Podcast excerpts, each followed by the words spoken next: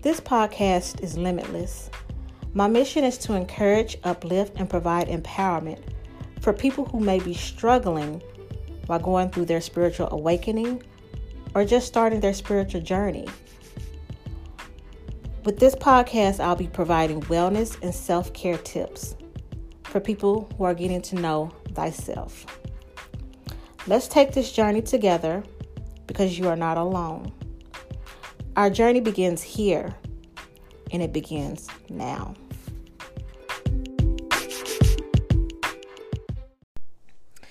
Peace and blessings, everyone. I want to welcome you guys back to another episode of Our Journey Begins. Um, I want to talk about losing yourself in a relationship and finding yourself again. I was doing some um, reflecting these past couple of days, and I realized that, you know, I lost myself in my last relationship. And I'm sure I'm not the only one, woman or man, who has lost herself in a intimate relationship with someone, you know, that they were with losing yourself in a relationship means that your attention is so focused on your significant other that you don't know who you are anymore. You lost your sense of self, your identity. So, when you separate from your significant other or the relationship ends, life doesn't feel completely your own anymore. And I realized that I kind of lost myself in my last relationship. I overextended myself in my last relationship. You know, I had boundaries in my relationship, but to an extent. It's like I buried myself, my individuality.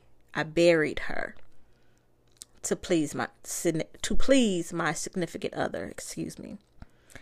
It's like the focus was turned on them, making sure that they are okay, trying to make sure that you are pleasing them, trying to, you know, do whatever you can to keep the relationship afloat, basically. And you lose focus on yourself, you neglect yourself. It's like you stop doing the things that you love to do or you slow down. You, some people don't necessarily stop, they may slow down. Like in my case, you know, my relationship was rocky. You know, we would get together, break up, get together, break up. But I would notice that I would work out more or my creativity would flow. Um, I would do more research on my aromatherapy, how I can, you know, create more products, or I would do research on spirituality, I would read more. I would do all of these things that I love to do. And I'm an introvert at heart. So, you know, I love to read, you know, things of that nature. But it's like when I was with my significant other or we get back together, it's like those things would kind of die down or die out and I stopped doing them because I was so focused on I gotta get the, I gotta make it work. This relationship's gotta work. I gotta make sure, you know, that we we get it together. I was slowly losing who I was. I was putting so I was basically pouring into him instead of pouring into myself. And like I said, it, it's I'm not the only one. I'm pretty sure there are women and men out here who have done the same. But by the grace and mercy of my higher power, I am finding myself again. It is not easy, but it can be done. You know, especially if you are dealing with a breakup, you know, it can be extremely hard because you you're going through the grieving process, you're angry, you're hurt, you're upset, and it's like you're trying to find a balance. Sometimes you may want understanding. Maybe you didn't get a closure. It's you know trying to accept what happened at the and then at the same time trying to get back focused, trying to bring that person that you buried deep down inside of you back out. And also be the person that your divine higher power created you to be. You have a purpose in life. We all have a purpose in life that needs to be fulfilled.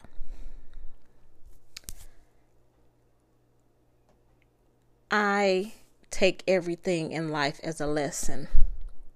And I feel like my last relationship was a lesson for me. It was a lesson for me to love myself more, continue to be an individual, keep my identity, do not bury her ever again. I told myself and I set a goal, and I feel like anybody who's going through something similar or if you feel like you lost yourself, set a goal for yourself for the next two, three months for self improvement.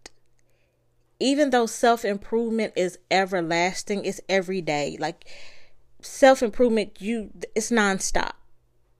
But set a realistic goal for the next two, three months to self improve on yourself